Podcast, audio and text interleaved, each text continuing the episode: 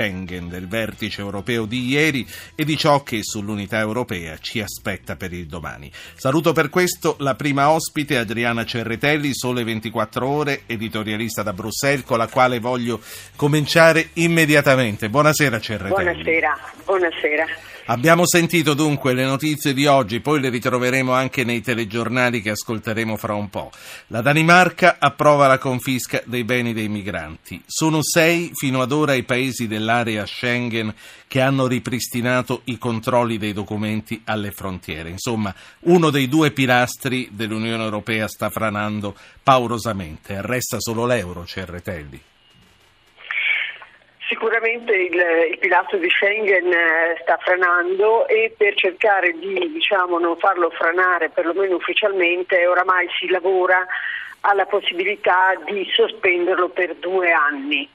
Eh, tutto questo dovrebbe accadere in maggio, quando scadrà l'attuale diciamo, periodo eh, già autorizzato di controllo alle frontiere e quando dunque, se nel frattempo non avverranno miracoli, dovrebbe entrare in vigore eh, la sospensione di Schengen per due anni. Ehm, tutto questo appunto per evitare almeno che l'Europa perda la faccia su Schengen, nel senso che la mantenga artificialmente in vita in attesa di gestire questa emergenza che non passa e che tra l'altro si complica. Proprio oggi sono usciti questi dati secondo cui oramai i rifugiati nei flussi eh, sono una parte eh, relativamente minore, oramai il 60% pare che siano immigrati economici secondo i dati Frontex e questo perché umanamente parlando è ovvio che chi si trova in difficoltà approfitti dei problemi di chi fugge le guerre per cercare di, fuggere, di fuggire la miseria però tutto sì. questo naturalmente complica molto sì, il confine, cose. Sì, certo, il confine fra migranti economici e profughi che fuggono dalle guerre è abbastanza labile, quindi anche spostare l'asticella più da una parte certo. o più dall'altra a seconda delle convenienze del momento sicuramente è, senti, ma mi chiedevo, due anni di sospensione sono veramente tanti, tu lo hai descritto come una specie di coma farmacologico per uh, inventare qualche cosa da qui a due anni. E ci si chiede anche da che parte penda la bilancia dei costi e dei benefici, se cioè il risultato possa ripagare degli sforzi per tenere aperti i valichi su confini che in alcuni casi sono lunghi anche 3.000 km, sto pensando alla Francia e alla Germania, e ancora di più quanto può pesare l'intralcio calcio per la circolazione delle merci. Ah, quelli sono dei costi spaventosi naturalmente, ehm, però al tempo stesso c'è una pressione delle pubbliche opinioni che di fronte alla, a, dire, all'incapacità di gestire a livello europeo eh, la questione eh, dice chiudiamo le frontiere. Ora eh, è chiaro che è una scocciatoia semplicistica, ma è altrettanto chiaro che le nostre società oggi e le nostre strutture non sono pronte ad accogliere dei flussi migratori di questa imponenza, cioè eh, quest'anno un milione e cento solo in Germania, pare secondo cifre non ufficiali 1,8 milioni in tutto, anche se in questo 1,8 si dice che alcuni sono stati calcolati due volte, ma pare che realisticamente sia stato un milione e mezzo. Ora le pubbliche opinioni, per esempio, di fronte alla prospettiva di un altro milione e mezzo, oggi non sono pronte ad accoglierli e quindi è chiaro che i governi, volenti o nolenti, devono fare i conti in democrazia con gli umori popolari, anche perché per preparare le strutture e quindi rendere l'operazione economica e un'integrazione di successo ci vuole tempo, mentre le elezioni, i voti, le verifiche alle urne arrivano a scadenze regolari. Queste, e quindi naturalmente ci sono questi riflessi che, protezionistici che per certi versi sono insensati perché eh, il fenomeno è europeo, è globale, ma al tempo stesso l'Europa eh, reagisce dicendo no, no, intendo la popolazione europea, sì, sono sì. troppi e quindi naturalmente i movimenti populisti crescono, gli estremismi pure, i fatti di Colonia non aiutano né, e nemmeno l'imam di Colonia che ha detto beh in fondo è colpa delle donne occidentali che vanno in giro mezze nude e si profumano. E tutte profumate, Insomma, certo. Ma, e quindi ognuno... ognuno poi si ingegna come può per cercare di scoraggiare i profughi ad andare a casa sua, quindi in mancanza di una politica unitaria che non riusciamo ad avere, ognuno si muove per conto suo e la, e la Danimarca, come già la Svizzera, si sta muovendo certo. in un modo abbastanza atipico per un paese che comunque è indicato come il paese più felice del mondo, ancora due anni fa ne parlavano in, certo. questo, in questo, senso. Come, come viene... Oggi ho visto che anche Amnesty International ha preso distanze da questa questa legge che la Danimarca ha votato, tra l'altro a grande maggioranza, mi sembra 87 contro grande, 21. Sì. Assolutamente, assolutamente. Come, come, la leggiamo questa cosa? E, eh, voglio ricordare agli ma ascoltatori eh, eh, che magari non sono informatissimi che la Danimarca ha deliberato, ha votato con una legge eh, di confiscare i beni personali superiori a 1300 euro ai profughi che entrano e diciamo così a titolo rimborso spese per l'accoglienza che riceveranno in Danimarca. Sì, è, è, una cosa assolutamente inquietante. Eh, c'è stata un'audizione ieri al Parlamento europeo dove il ministro degli esteri ha assolut- danese ha difeso con le unghie e coi denti l'idea dicendo che siccome tutti per accedere al welfare eh, della Danimarca tutti i cittadini pagano, anche chi arriva e quindi beneficerà delle previdenze sociali danesi deve pagare con quello che ha. Certo. E, questo fa, fa, specie perché eh, naturalmente i danesi sono cittadini a pieno titolo, certo pagano le tasse, hanno i benefici, questi altri sono dei poveracci in fuga, ma da un certo punto di vista si può pure capire il ragionamento danese, anche se è difficile condividerlo. Il problema è che la Svizzera si prepara a fare lo stesso, il Baden-Württemberg e la Baviera pure hanno detto che faranno lo stesso.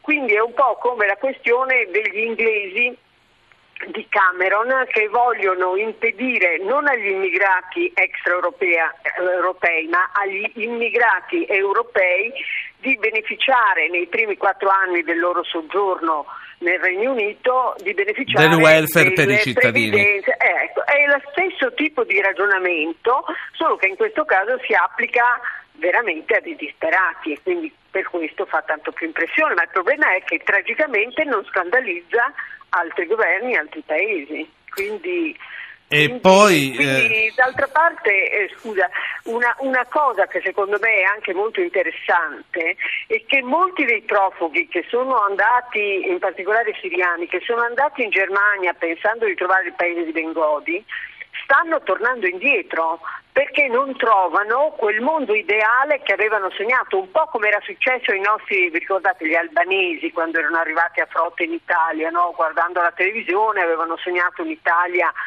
straricca, stradisponibile.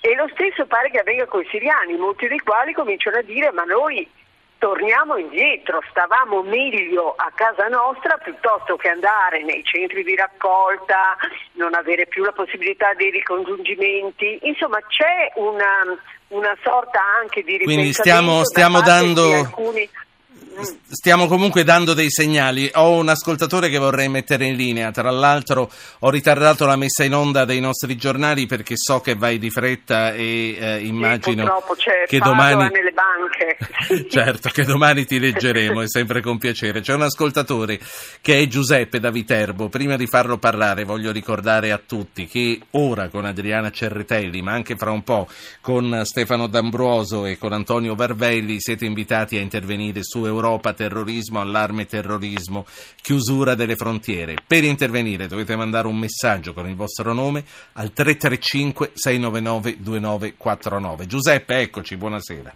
Eh, buonasera, innanzitutto complimenti perché questo è vero servizio pubblico. Io eh, guardando all'Europa pensavo un po' a Luther King che sognava e credo che l'Europa ha proprio smesso di sognare, no? I famosi Stati Uniti d'Europa forse un sogno che vedranno forse i miei nipoti, se non i miei figli. Però ecco, se eh, perdiamo la speranza e, e diciamo, la possibilità di sognare, allora effettivamente non c'è speranza. Grazie Giuseppe, è molto bello quello che dice. Io credo che eh, i nostri figli e i nostri nipoti rischiano di studiarla sui libri di storia, quello che era stato il sogno dell'Europa. Spero di sbagliarmi e spero di essere inappropriatamente pessimista. Mario da Civitavecchia, buonasera. Buonasera, grazie per uh, darmi questa possibilità di intervenire. Prego. Eh, sul tema dell'immigrazione, a me piacerebbe distinguere i concetti di accoglienza e integrazione. E specifico, per accoglienza, eh, se io ho un profugo o qualcuno che scappa dalla guerra, eh, è necessario l'accoglienza. E, ehm, ci si chiede se è meglio l'accoglienza creare dei punti di sicurezza eh, presso queste vicino a dei territori dove si sono in difficoltà, dove ci sono eh, queste problematiche, pur invece di farli venire in Europa. Altro è invece l'integrazione, sì. perché l'integrazione, come un paese come l'Italia e la Grecia, eh, non se lo può permettere con un PIL che non va bene, con tanta disoccupazione giovanile. Quindi ecco la distinzione, accoglienza e integrazione. Grazie, grazie per averci portato questo contributo, signor Mario. Ricordo a chi altro voglia intervenire 335 699 2949, messaggio e via. Adriana Cerretelli, eh, non ha tutti i torti il nostro ascoltatore. Sì, non ha tutti i torti, anche se come sempre eh, le ragioni diciamo, degli europei e le ragioni dei rifugiati che arrivano non, non, non coincidono né possono coincidere, no? perché è chiaro che arrivano in Europa in, eh, in, grandi difficoltà economiche, soprattutto se prendiamo certi paesi del Mediterraneo come il nostro, no? la, la, ripresa sì, ma è pochina, i disoccupati tantissimi, quindi, quindi la situazione è sicuramente molto problematica, è chiaro che l'accoglienza eh, è una cosa che può venire spontanea, eccetera, l'integrazione è un'altra cosa, però le due cose sono legate, soprattutto nella testa di chi arriva. Sì. Ultima, e, sì. quindi non è semplice. Ultima cosa, la Grecia, che non è uh, l'ultima delle, delle, preoccupazioni, l'ultimo argomento che voglio trattare con te. La Grecia avrà un avvertimento a chiudere per bene i confini entro tre mesi oppure sarà fuori, vale a dire che sarà fuori a questo punto. E in questo caso che cosa succederà? Succederà che Schengen verrà, verrà sospesa per due anni e che alle frontiere della Grecia probabilmente ci si metterà d'accordo per eh, una missione Frontex, cioè l'agenzia europea, con delle guardie di frontiera anche europee che daranno una mano ai greci. Questo per evitare la sua espulsione, perché quello sì sarebbe ancora più grave della sospensione. Però certamente la Grecia è in una situazione di difficoltà e secondo me dopo la Grecia potrebbe venire l'Italia, Appunto. perché anche noi abbiamo delle frontiere praticamente eh, infinite difficilissime da controllare, per cui eh, io mi auguro che non avvenga una Grexit dell'immigrazione, però gli umori al nord Europa non sono certamente buoni né disponibili. E il rapporto appunto che sarà presentato quasi certamente domani dirà che ci sono troppi buchi nella nella frontiera esterna sul, sul sì, anche, dalla, dall'atto della Grecia. Anche perché per riprendere le parole del Ministro dell'Interno, comunque al di là di tutto è oggettivamente più difficile sigillare i confini di una Grecia piena di isole o di un'Italia con tante coste. Il filo spinato non si mette nel mare, quindi non, uh, è veramente complicato. Sì, certo. Grazie, grazie a Adriana Cerretelli, eh, Il Sole 24 Ore, editorialista da Bruxelles.